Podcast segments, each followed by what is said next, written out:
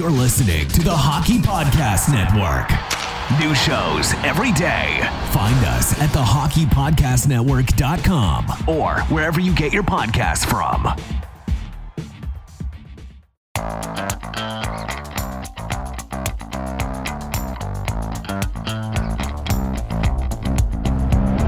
Have you always wanted to hear the hockey stories told from the press box?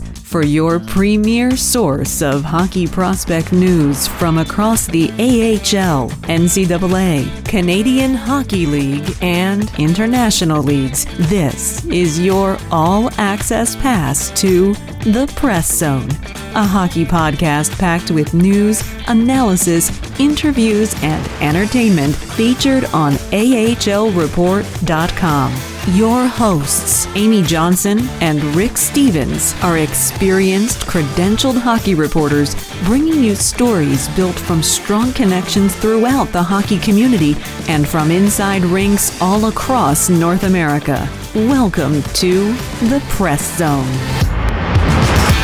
Hey there, everyone. Welcome to this week's episode of the Press Zone Montreal, right here on the AHL Report and Rocket Sports Radio. Uh, we're a proud affiliate here at this podcast uh, of the Hockey Podcast Network. And so we're glad to have you here with us today.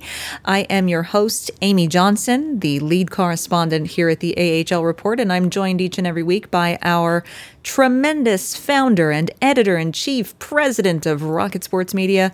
Um, and if we can drag him in from within, from out with the crowds on the streets of Montreal celebrating the Habs win, he'll join us right now in the studio, and that is Rick Stephens. How are you today? It was a late night. Just been doing some uh, sweeping up here around the studio. Really? Yeah. Lots of um, Sweeping- confetti and sweeping up. Yeah. bot. Oh. That's- wah, wah, ba-dum, boom. Uh, I'm tired. Sorry, I was up at like six this morning. All right. for- so I'll go slow. I'm a little slow on the uptake today. yeah. I just thought you meant you had to sweep up because there's confetti Well, and that too. Yeah. bottles of empty bottles all over the place, and Well, um, yeah. Mike and Brian, they they they like their um, you know, their their Microbrews, beers, yeah. microbrews. Yeah. yeah, IPAs and those kinds of I think things. they left a f- few dozen bottles on the studio floor, Uh huh. Mm-hmm. But uh, no beard clippings yet. No. Well, see, that's the thing. We all have we, except for you. yeah, we all have our our our part to play as Uh-huh. far as uh, the rituals and the superstitions, and uh, so as a team, we decided the the the male folks decided to grow beards, and we were sorry, all sorry, I'm not in on that. yeah, we were all in on that. And then um, along the way, when the when the Canadiens were facing elimination, I shaved mine, and uh, they they won. Uh, so I shaved again, and and every day, and they have gone on a seven game winning streak. They haven't lost since I shaved. So So they don't like you with facial hair. Is apparently that what not. you're saying? And and Brian Beasy, our um, uh, uh, Fantasy, commissioner. sports commissioner. Yeah, he's worn the same shirt Hmm. each game. I bet he's ripe. he puts it in a yeah, glad bag afterwards. That's appropriate. and keeps it outside, perhaps.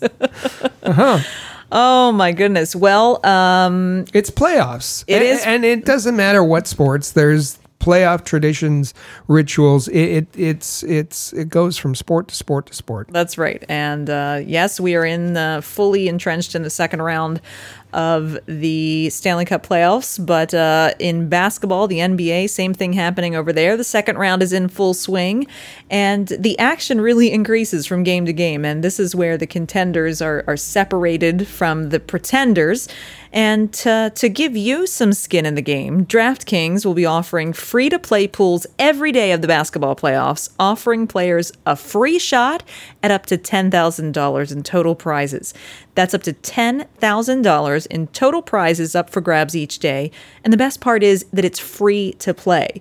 Uh, DraftKings free to play pools are easy to enter. You just download the DraftKings app, you go to pools, and you choose from a wide variety of free contests for an opportunity to win cash prizes. All you have to do is answer a handful of questions around what you think is going to happen during that day's basketball games and then track your results during the evening as you're watching the games. Questions range from which team will hit the most threes to which team will score first. DraftKings is safe, secure, and reliable, so you can deposit and withdraw your money at your convenience. Download the top rated DraftKings app now and use promo code THPN when you sign up to get your free shot at up to $10,000 in total prizes every day of the basketball playoffs.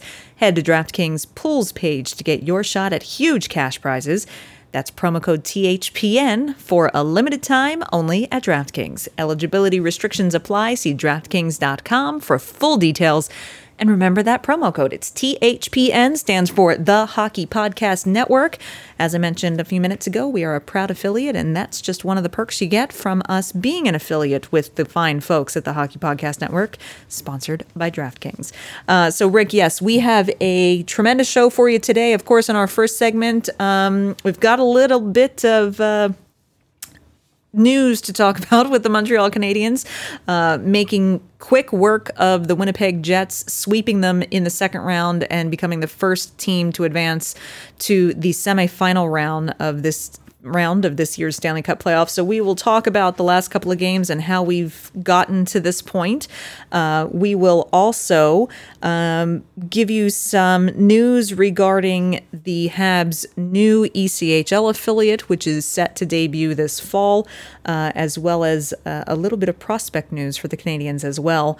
Before we transition over to our second segment for today, when we go around the AHL, where we've got lots of news for you there. Um, there has already been a new head coach hiring in the American League in this offseason. We'll give you all the scoop on that.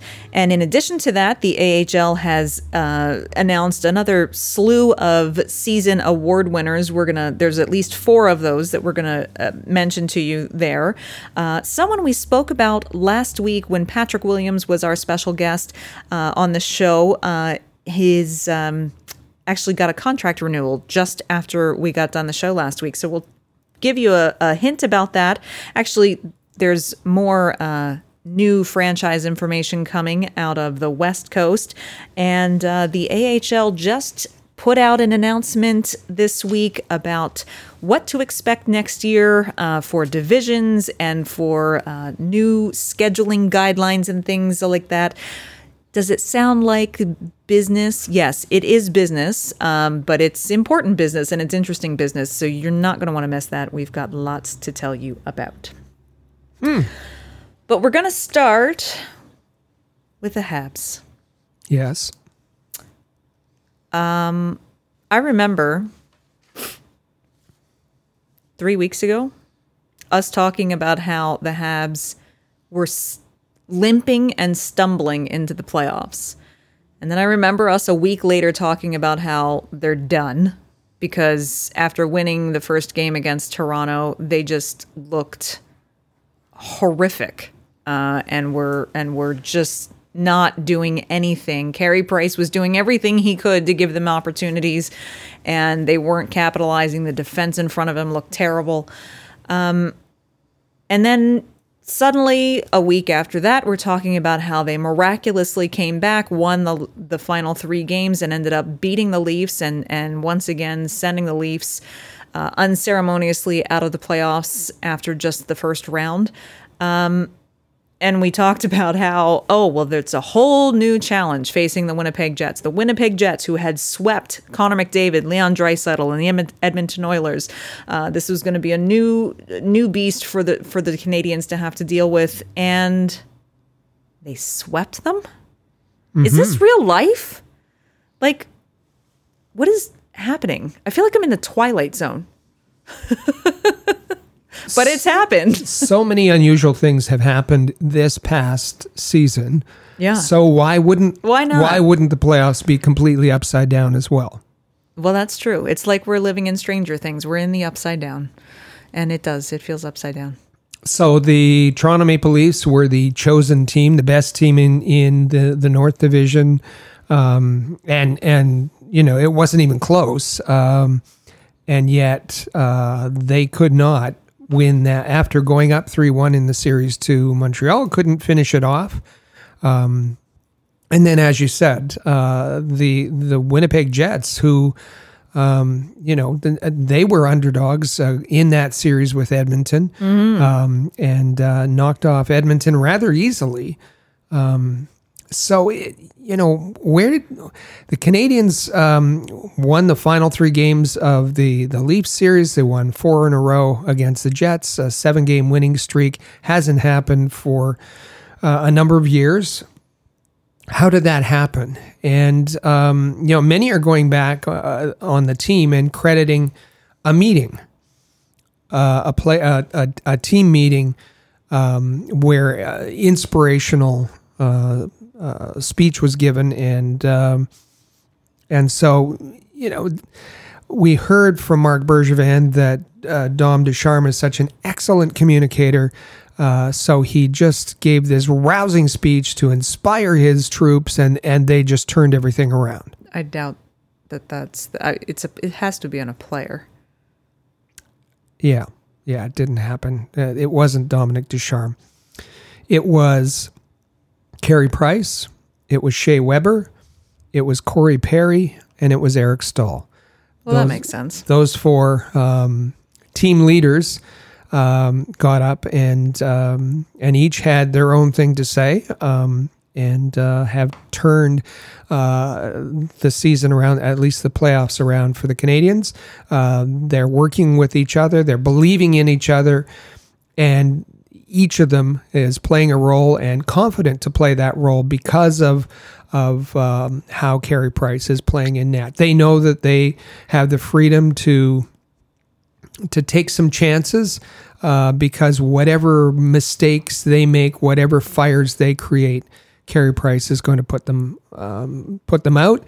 Um, and he's been um, absolutely sensational, and and certainly uh, he was the one that was credited uh, by the Leafs players, and again last night by uh, both the head coach and players on the Jets that um, he's playing at a, an elite level, an unreal level. Um, he's the top goaltender in the playoffs. That's clear.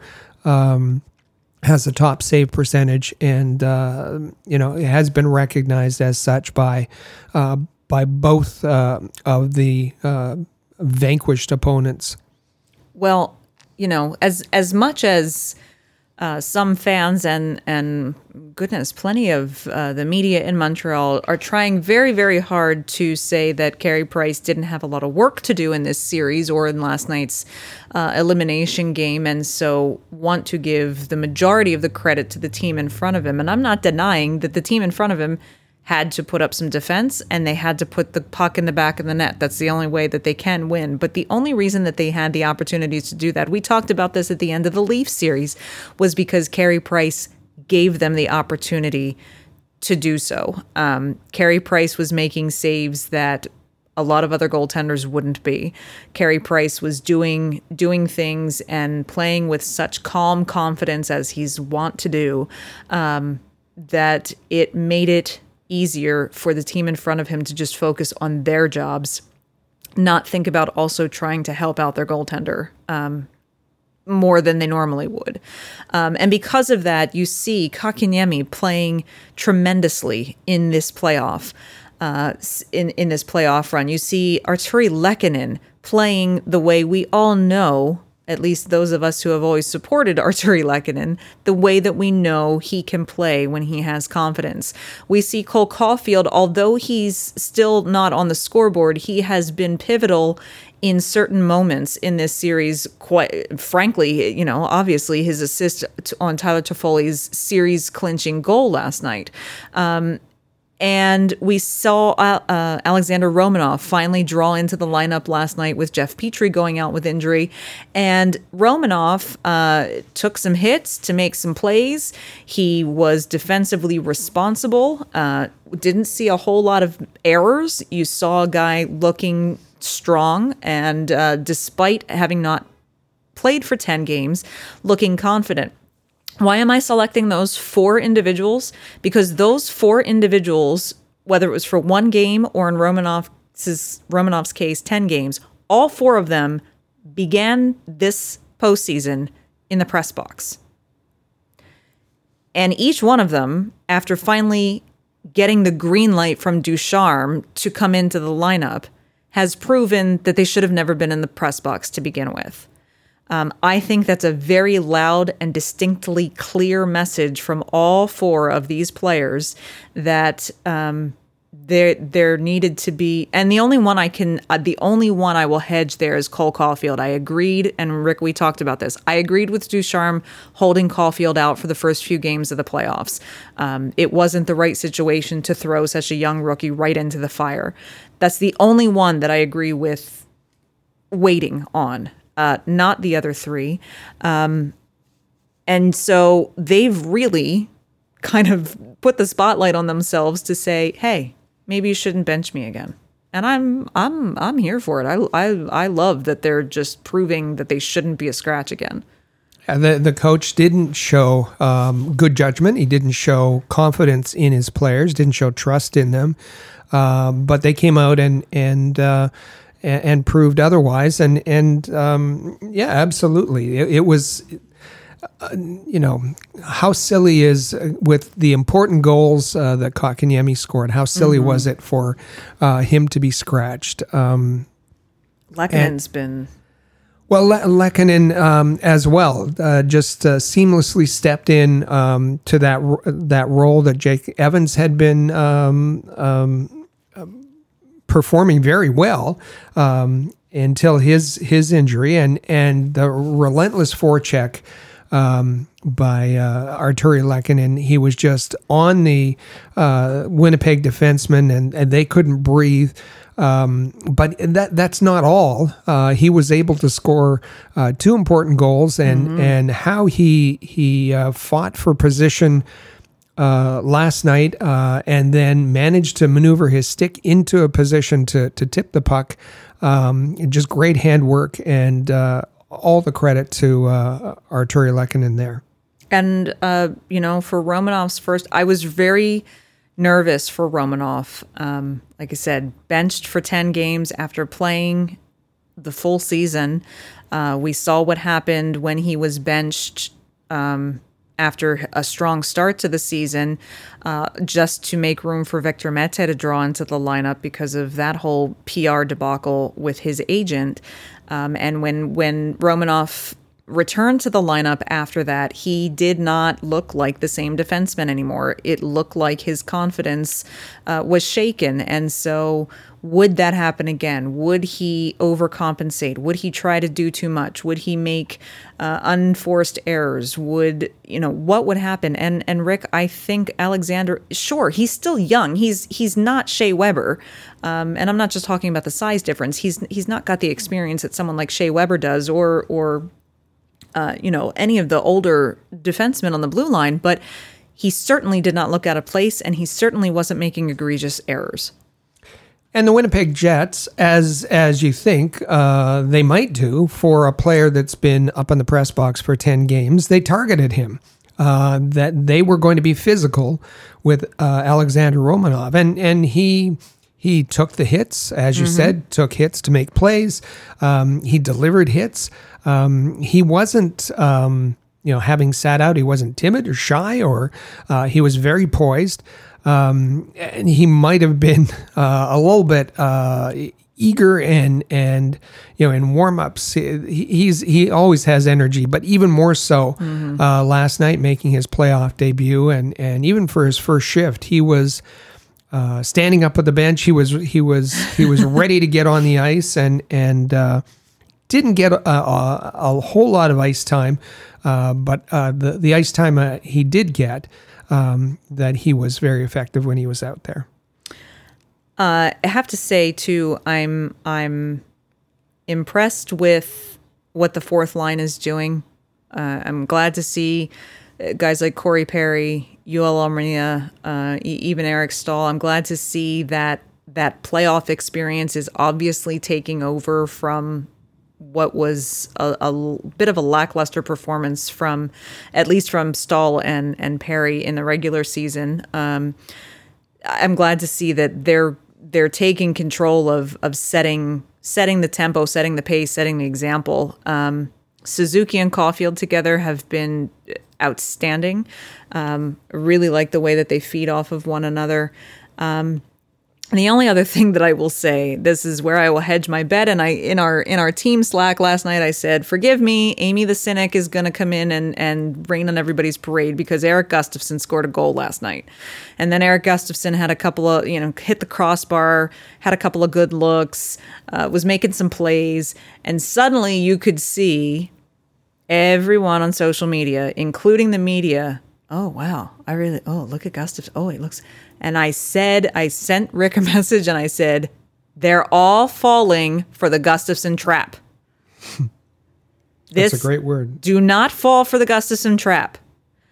Eric Gustafsson, and because remember, let's let's go back to April 12th when the trade was made. And I detailed why this was not a smart trade for Marc Bergevin to make.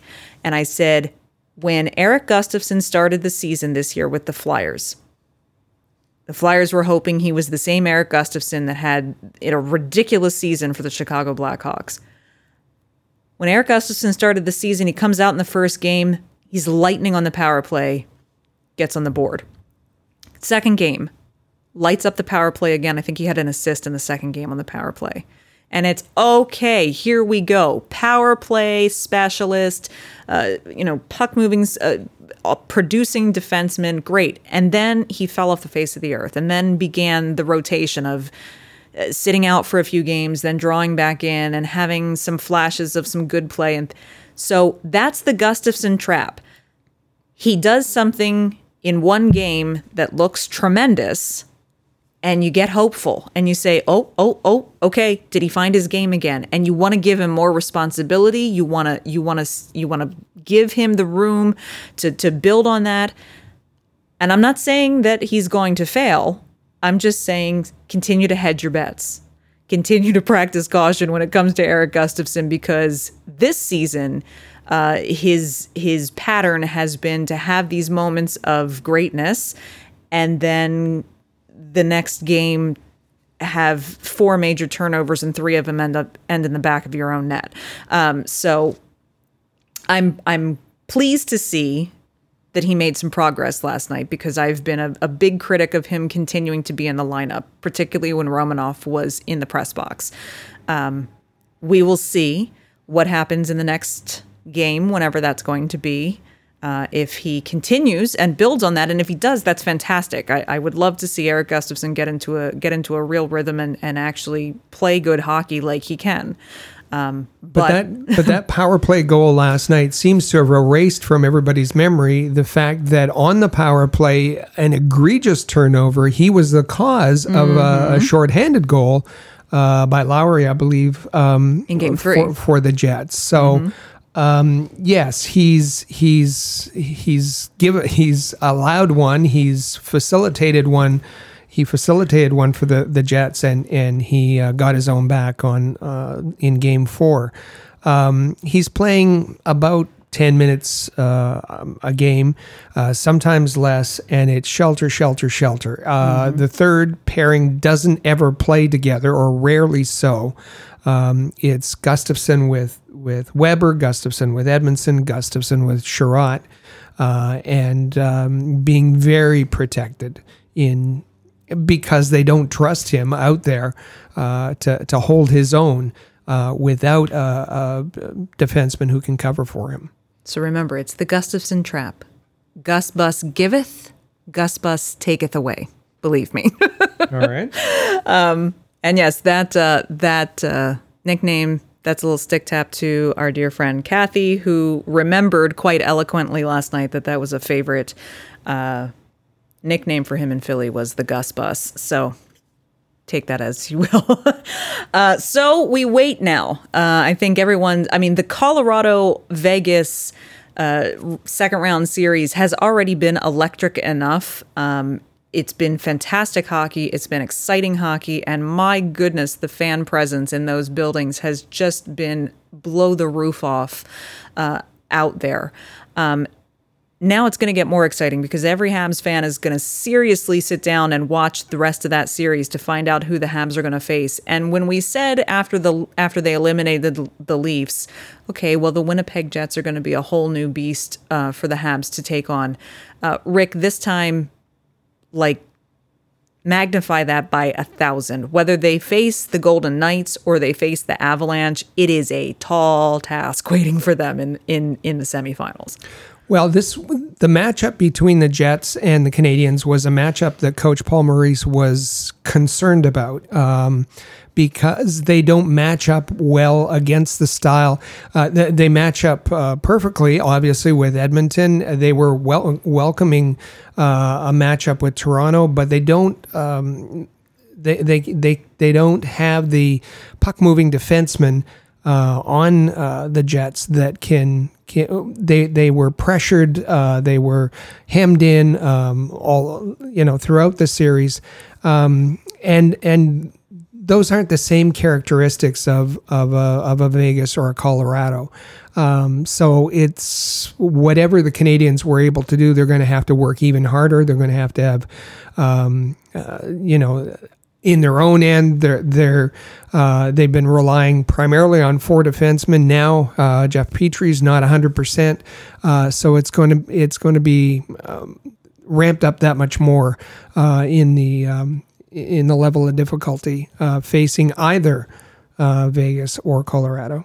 And while the Habs have been feeding off of their 2,500 home home ice uh, fan advantage, uh, it will pale in comparison to what is going to greet them uh, in whichever arena, particularly if it's Vegas, but whichever arena they end up visiting in the states. Um, it's uh, it's going to be a major factor for for whoever they're facing.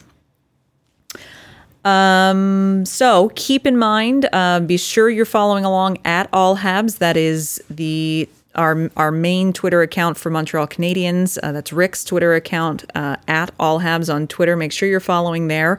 Uh, we will have out later tonight. Our colleague Ben Danku will have his latest fan reaction video coming out on our YouTube channel. Uh, that's at you, YouTube slash All Habs. Uh, make sure you're subscribed there. Uh, he will have his latest reaction video reacting to last night's sweep of the Winnipeg Jets and advancement for the Habs to the third round. Um, so lots of great content coming for you this week. Of course, Rick and Joe will be joining you on Saturday for this week's episode of the Canadiens Connection. Uh, by then, we may have a we may have a more clear picture of who the who the uh, Habs opponent is going to be, and they'll be sure to break down everything that's happened this week and get you all set up for next week's uh, episode with their prog uh, next week's series uh, with their episode this coming Saturday. So you don't want to miss that either. Uh, just moving on to briefly some other Habs related news. Um, we know that we are going to have some ECHL news for you when we reconvene here again next week on the Press Zone uh, because the Trois Rivières ECHL franchise has announced that they are having their official launch this Thursday. Uh, that would be June the 10th. Uh, that is when they will be unveiling what the team's name and logo and branding package and so forth is going to be. It's very exciting. So be sure you're following at the AHL Report on Twitter. We'll have you updates for you there. And of course, we'll uh, loop you in on all of that on next week's show as well. Very exciting. Uh, and we are already in touch with uh, the media folks over at the Trois Rivières uh, franchise, and uh, we're we've got some interviews in the works uh, and things coming your way as well. So lots of great uh, great stuff coming for our coverage of the Habs' new ECHL affiliate. Um, and Rick, last but not least, before we before we take a quick break, um, want to give uh, some a little bit of a shout out and some credit to uh, Habs prospect who uh, did uh, pretty well for himself this year. Sean Farrell, uh, playing um, playing in the USHL, has been named the USHL Player of the Year. Pretty incredible. And that seems appropriate given that he did things that uh, haven't been done very often right. in the USHL. Um, a tremendous season uh, in 53 games. He had 101 points uh, on 29 goals, 72 assists. Uh, we remember that uh, Sean was taken in the fourth round, 124th overall, the 2020 NHL entry draft. A little bit undersized at 5'9, 174. Um, this past season, he was supposed to be playing uh, for Harvard. Um, in NCAA, but uh, with COVID, uh, stayed with uh, Chicago Steel and uh, had a tremendous season. Absolutely. Uh, becomes just the second player in USHL history to reach a 100 point mark in a season. Um, and at one point this year, from November 25th to February 11th, he had a 24 game point streak with at least one point in each game, at least. Um, really tremendous season for him. We will see now, you know, the jump to NCAA next year is going to be a big adjustment for him. So, um, expect some of that production to probably come down and even out a little bit. Um, but it'll be exciting to see uh, how much of this momentum he's able to carry forward as he begins his NCAA career. And we'll be sure to keep an eye on him uh, while he's playing for Harvard. Uh, we should say that uh, he, he was great in the playoffs too and helped propel the Chicago Steel to a uh, Clark Cup uh, championship. That is that is true. Congratulations to them. Um, okay, that is uh, that is our Montreal Canadiens based news, but we're going to take a quick break. When we come back on the other side, oh my goodness, do we have so much AHL news to tell you about and catch you up on? Lots of things happening award winners, new coaches, uh, new franchises popping up, new divisions getting announced. You name it. We've got it all here for you at the Press Zone. So don't go anywhere. We'll be back right after this. The Press Zone is proud to be a partner of Rocket Sports Media, digital media publishers of sports and entertainment websites. Their mission is to build a worldwide network of sports fans who are informed, engaged, entertained, and connected. Learn more about RSM, its team, and its portfolio of brands at rocketsportsmedia.com. Be sure to follow us on social media. Find us on Twitter at the AHL Report. Check out our original game photography on Instagram at AHL Report and watch our exclusive video interviews with players, coaches, and other notable hockey names on our YouTube channel at All Habs. Just remember to turn on notifications so that you never miss a video. The AHL Report, your premier source for Laval Rocket, Lehigh Valley Phantoms, and all American Hockey League news. Rocket Sports Media is currently recruiting talented, motivated, and committed people to join our team. If you're a student wishing to gain experience, a young professional interested in broadening your credentials, an experienced hockey mind looking for a platform to share your expertise, or a passionate fan looking to contribute to our publications by connecting with fellow hockey fans, we want to hear from you. If you are bright, loyal, passionate, and willing to dedicate yourself to a remarkable team, visit ahlreport.com and click the Join Our Team tab at the top of the page today.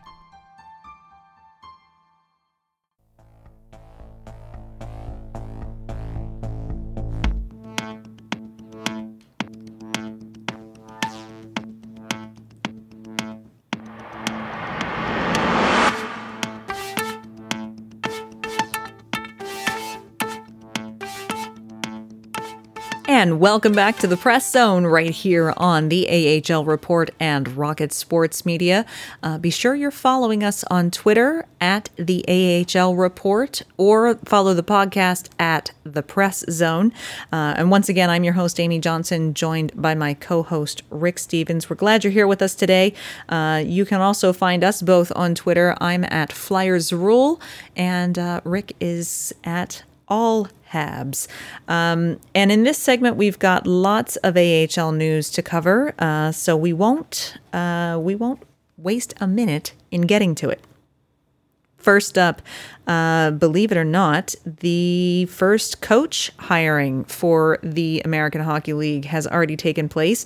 The Lehigh Valley Phantoms, uh, as we mentioned a couple of weeks ago, uh, Scott Gordon uh, apparently coming to a mutual decision with the Flyers organization to end his contract a year early, uh, and that left a hole uh, at the AHL level in the Flyers organization. And so it has been announced that uh, former assistant coach for the Philadelphia Flyers, Ian LaPerriere, uh, will now take over as the bench boss for the Lehigh Valley Phantoms. This is his first head coach uh, position that he's held after, excuse me, after retirement. Um, he has spent the last eight seasons as the assistant coach with the Flyers. Uh, he was the only one to survive uh, the new regime of Alain Vigneault coming in and, and bringing in his uh, assistants as well. But Ian LaPerriere did make it through that transition, and he stayed on with AV uh, for this past year.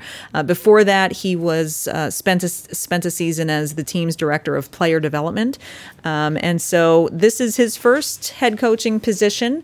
Um, Chuck Fletcher and LaPerriere both spoke to the media yesterday. Uh, LaPerriere is looking to be kind of uh, an energy guy. He really uh, enjoys working with young players, and so he's very excited about this. In fact, if you want to hear some extensive audio from LaPerriere and Chuck Fletcher uh, related to this news, uh, they were both uh, have they both held a, a, virtual press conference yesterday in Allentown uh, for LaPerriere's first day on the job our team was on that call. And uh, so if you head over to our Press Zone Philadelphia edition, an episode for this week, uh, same place, just go to at the Press Zone or uh, the Press Zone. FM and just look for the Philadelphia version of this show for this week. Uh, we spend a, a, good portion of the first segment uh, listening to some of the audio clips from that press conference yesterday with with uh, LaPerriere and Fletcher um, and Rick, I think uh, I think this is a I actually think this is a decent um, move for the Flyers.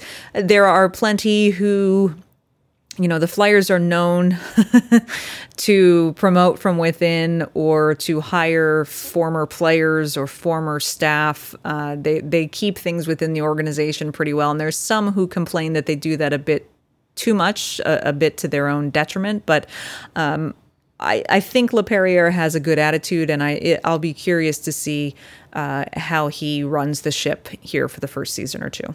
Very positive uh, kind of guy, and and I think uh, a much beloved, um, iconic kind of character in. Mm-hmm in Philadelphia, and uh, the fans have have really gravitated to him. Once he, you know, he played with Los Angeles, played with um, wore a letter in both L.A. and and Colorado, uh, and then finished his his career in Philadelphia.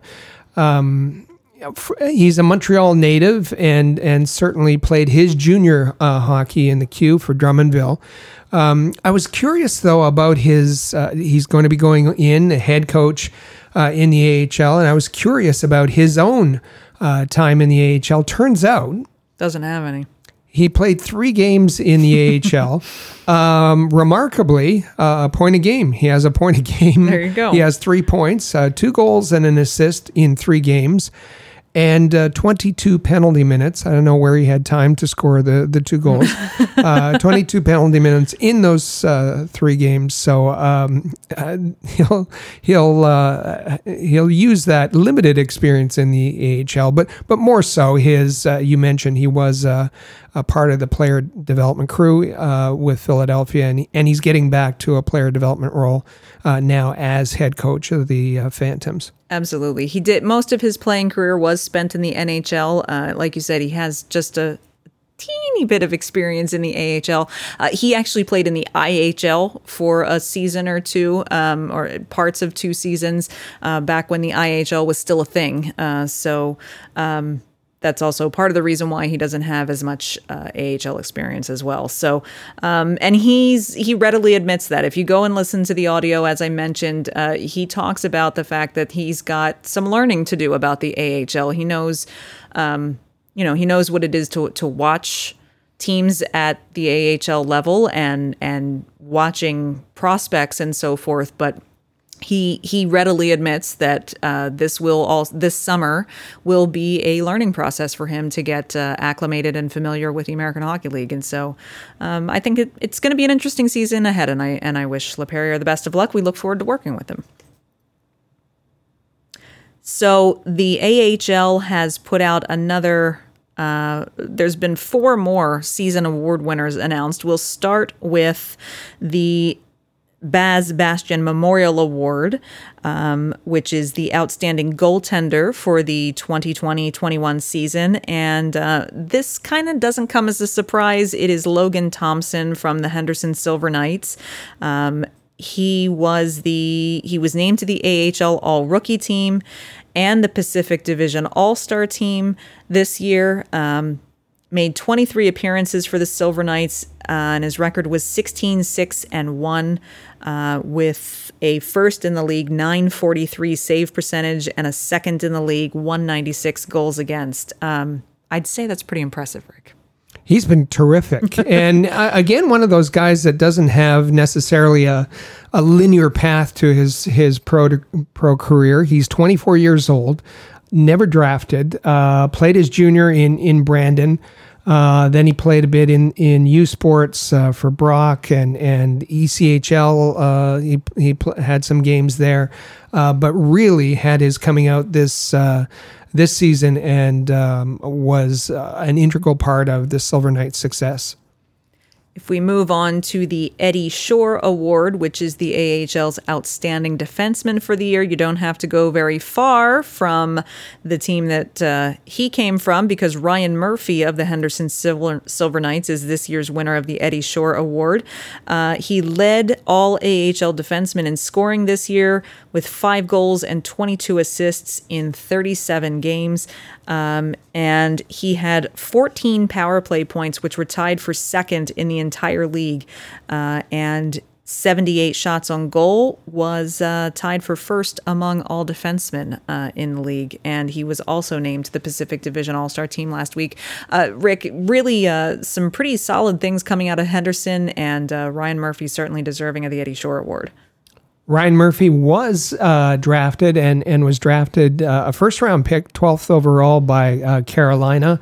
Uh, played his junior in the Kitchener Rangers, uh, so I know him a little bit, um, and uh, has um, a, a, lot of experience in the AHL, particularly with the Charlotte Checkers, and and now finding himself um, with the the Silver Knights. Moving on to the Dudley Red Garrett Memorial Award. That's the AHL's Outstanding Rookie for the year. Uh, you'll find him wearing green. Uh, Texas Stars forward Riley Damiani has been voted the winner of the Garrett, uh, the Red Garrett Memorial Award. Uh, he was named to the AHL All Rookie Team and the Central Division All Star Team for the year. He led all AHL rookies in scoring and tied for third in the overall scoring race with 36 points. That's 11 goals and 25 assists in just 36 games for Texas.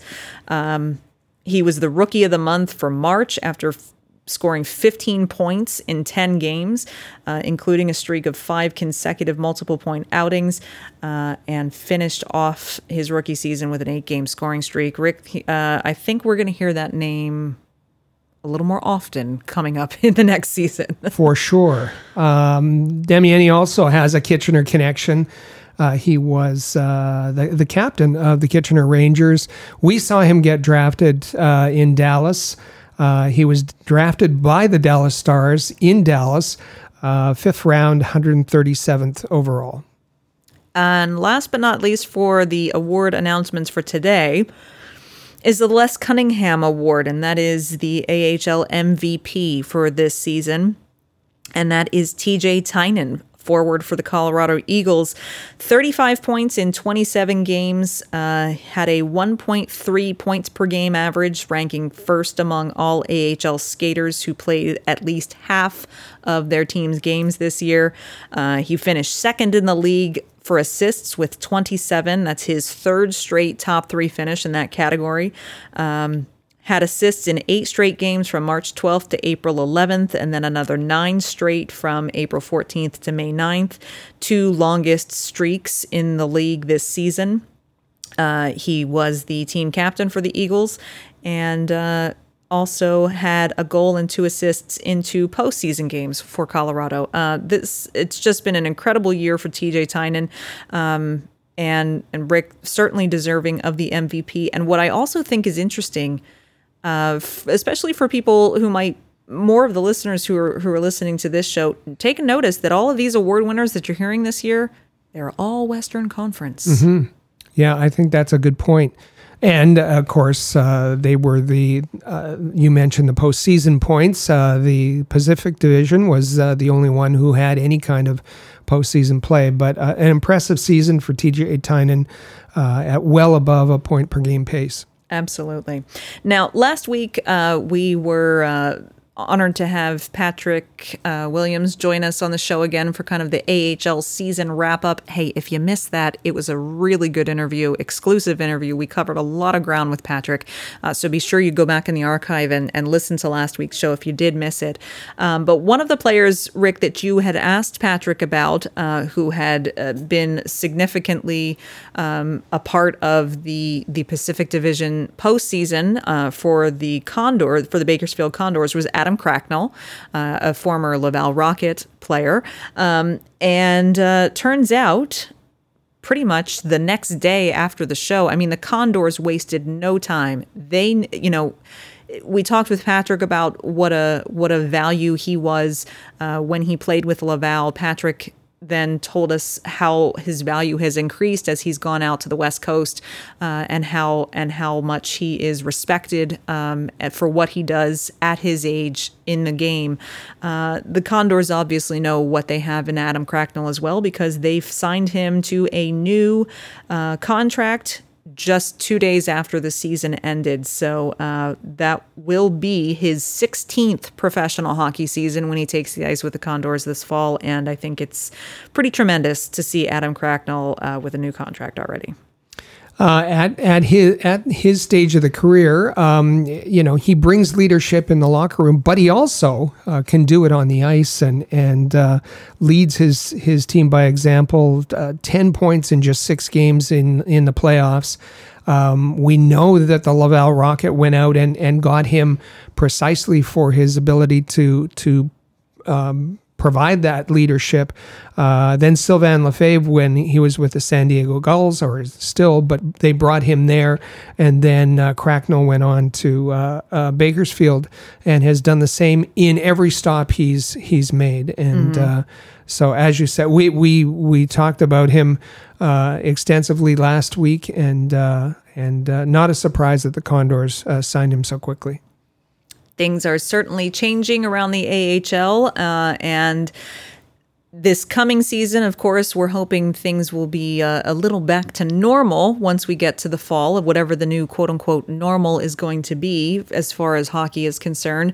Uh, but the following season, it's going to be, there's going to be some new things yet again, and uh, construction will now begin on a new $250 million, 300,000 square foot arena uh, in Coachella Valley uh, near Palm Springs, and that will be the home in 2022 23 for the Seattle Kraken's AHL affiliate. Um, it's been a couple of years of waiting, but they did hold their official groundbreaking ceremony this past week, so it means that things are officially underway, uh, and this upcoming season will be the last one that we don't see that uh, that just the the 31 teams. There should be 32 teams uh, in in the league uh, coming up in uh, 2022. So Rick, uh, pretty pretty exciting. Seattle Kraken are are moving right along, and it looks like the arena is under going to be underway soon. There was a few delays and and a few changes of uh, location, let's say, uh, mm-hmm. but. Yes, the ground has been broken um, in Palm Springs for a a 9,900 seat uh, arena, um, and Tim Leiweke was there at the groundbreaking to make the announcements. Um, Tim Leiweke, where did I where do I remember that name from? Oh, here we go. Don't you start again? oh, I won't. I shouldn't start. you remember his daughter Francesca? Uh huh. Oh, oh yes, Francesca. Right. Uh huh. Uh huh. She's uh, the VP for his company. Tim, formerly with MLSE, his brother Todd with the Kraken um, Francesca's husband, uh, Troy Brody, uh, Bodie, um, mm-hmm. now uh, the Kraken's director of hockey yeah. and business ops. Remember all that? Yes. All the connections? All the connections. Uh-huh. They're going to do a wonderful job. Leave them alone. um, no, it's all hockey. It's it's all about the connections in hockey, and it is. And and hockey, believe it or not, no matter the league, hockey is a very small world. So uh, you see names pop up, and you always say, "Where do I know that name? I know that name from somewhere." That's right. And there's always a place. Uh, the last bit of big news for the AHL, uh, the business, the annual business meetings are underway, and uh, this week the uh, AHL Board of Governors and President Scott Howson made an announcement uh, that the Board of Governors has approved what they're calling a schedule unification plan. Uh, what does that mean? Well, it means that that season that the Kraken's AHL affiliate enters the league to make it a 32 team league in the fall of 2022 all teams across the league will play a 72 game regular season. Yes, let me repeat that. 72, te- 72 games for every team in the league. West Coast, East Coast, no matter the division. It means points percentage starting in 22 23 is gone as far as determining standings. We will will be able to see the American Hockey League go with a straightforward um, points standings uh, instead of points percentage. Um, and uh, this is, you know, it's some teams we know in the past uh, the what the California teams typically play less uh, games per season because of geographical distance to travel and so on and so forth. While the you know the rest of the league is playing seventy six games. Um, it does mean that with all of the owners coming to the decision to to go to 72 games, it means that some are sacrificing uh, playing a couple of home games, which which does make a financial impact for for AHL teams. Um, so how do we get there? Well, there, that means there's going to be some changes coming this coming season. Um, the Pacific Division will still just play their 68 games, and and points percentage. Rick, I know you'll just be so happy to hear this. The points percentage will still be in play for this coming season. However, uh, the teams in the Atlantic, the North, and the Central divisions were given the option of either playing the full 76 or they could choose to start playing 72 games. Depend, and that was a team by team decision. Um, and interestingly enough, Rick, um, it's kind of like a split. Uh, Laval is going to play 72 games. Uh, however, the Lehigh Valley Phantoms are going to play 76. In fact, in fact, the Phantoms in the Atlantic Division, half of the Atlantic Division is playing 76 games, half of them are playing 72 games. So it's um, it's going to be a little interesting this year, I think. so the the classic compromise: you come down a little, you come up a bit, and uh, they they sawed it off at, at 72 games. Not this upcoming season, but uh, the season after that. Everybody will be playing the, the same, and it's not only for um, the overall team standings. It's it's um, you know, for for for individual player uh, records and and uh, standings and and scoring and and all of it, it just makes so much more sense. It makes the the league feel more unified, and that's why they've called it as such. Absolutely. Um, they also announced the division lineups for this coming season. Um, everything is pretty standard. Keep in mind, Binghamton, unfortunately, is no longer in the league as of this coming season. Um, Utica changes affiliation to be affiliated with the New Jersey Devils, and Abbotsford comes back into the league. So there's a little bit of, of shuffling, but the Atlantic Division. Uh, for where the Lehigh Valley Phantoms reside, uh, that'll be the Bridgeport Islanders, not the Sound Tigers anymore the Charlotte Checkers, the Hartford Wolfpack, Hershey, Lehigh Valley, Providence, Springfield, and Wilkes-Barre. Um, for the Laval Rocket, the North Division will now look like Belleville, Syracuse, Toronto, Laval, Utica Comets, the New Jersey Devils version, uh, Rochester, and Cleveland uh, in the North Division as well. So, um, can you believe like we're already talking about next season. Like these are things that are actually happening that are going to happen for next season. Uh, it's pretty exciting and uh, and if you're counting in your head that means that the Atl- the Atlantic the division with Lehigh Valley Phantoms has eight teams. Mm-hmm. uh, the North Division uh, contains uh, Laval Rocket has seven. Central has seven. Pacific has nine. And they're expecting another. So um, there will the be a new realignment. Se- yeah. There will be a new, I think, a new realignment uh, the following year. I think so too. Uh, so this may be there. There could be a, a quite a shakeup um, for for that 2022 season. Um, well, it'll be very interesting to see how the divisional lines are drawn. There's no way they're going to want 10, 10 teams in the Pacific. Um, that's that's a lot for a division. So we'll see what happens. It's going to be interesting. Uh, one last thing I just want to make mention of, um, you know, we we rely on Rick for so many things here at Rocket Sports Media. We really do. Uh, the things that he does behind the scenes, uh, I mean, he does the work of of ten different people. Right. And last week on the show, you you made a you know you made a very very firm affirmation to it us. It was bold. It was bold. Uh, we were talking about the World Championships happening in Latvia, and uh, you said, Well, there's so much hockey going on I at this time of the year that that I just wanted to be able to, you know, um, update my colleagues because not everybody had a chance to to keep an eye on the World Championships. "That's right." Uh, and so you very, very, very firmly uh, made Declared, it clear. yeah, that, that Team Canada would win the gold medal No, that's not what you said. Without a doubt. Uh, not what you Team. Canada would be winning the gold medal. Stop fibbing. We do have, we do have last week's podcast. Oh, do you want to play on it? record? Uh, do you Do you have, have the it? clip? Do you have? I was actually going to pull the clip, but I didn't have time. Uh, you very emphatically, uh, after after unceremoniously having their buttocks kicked by uh, Latvia and I think Kazakhstan, maybe. They lost three the US. the- their first three games. Uh, you you firmly said on last week's show, well, if there's one thing that we know, it's that Canada will not be winning the gold medal at the World Championships this Uh-huh. year. Is there anything you'd I, like I didn't to say, say this today? year, did I? You did. Is there anything you'd like to say today to your countrymen?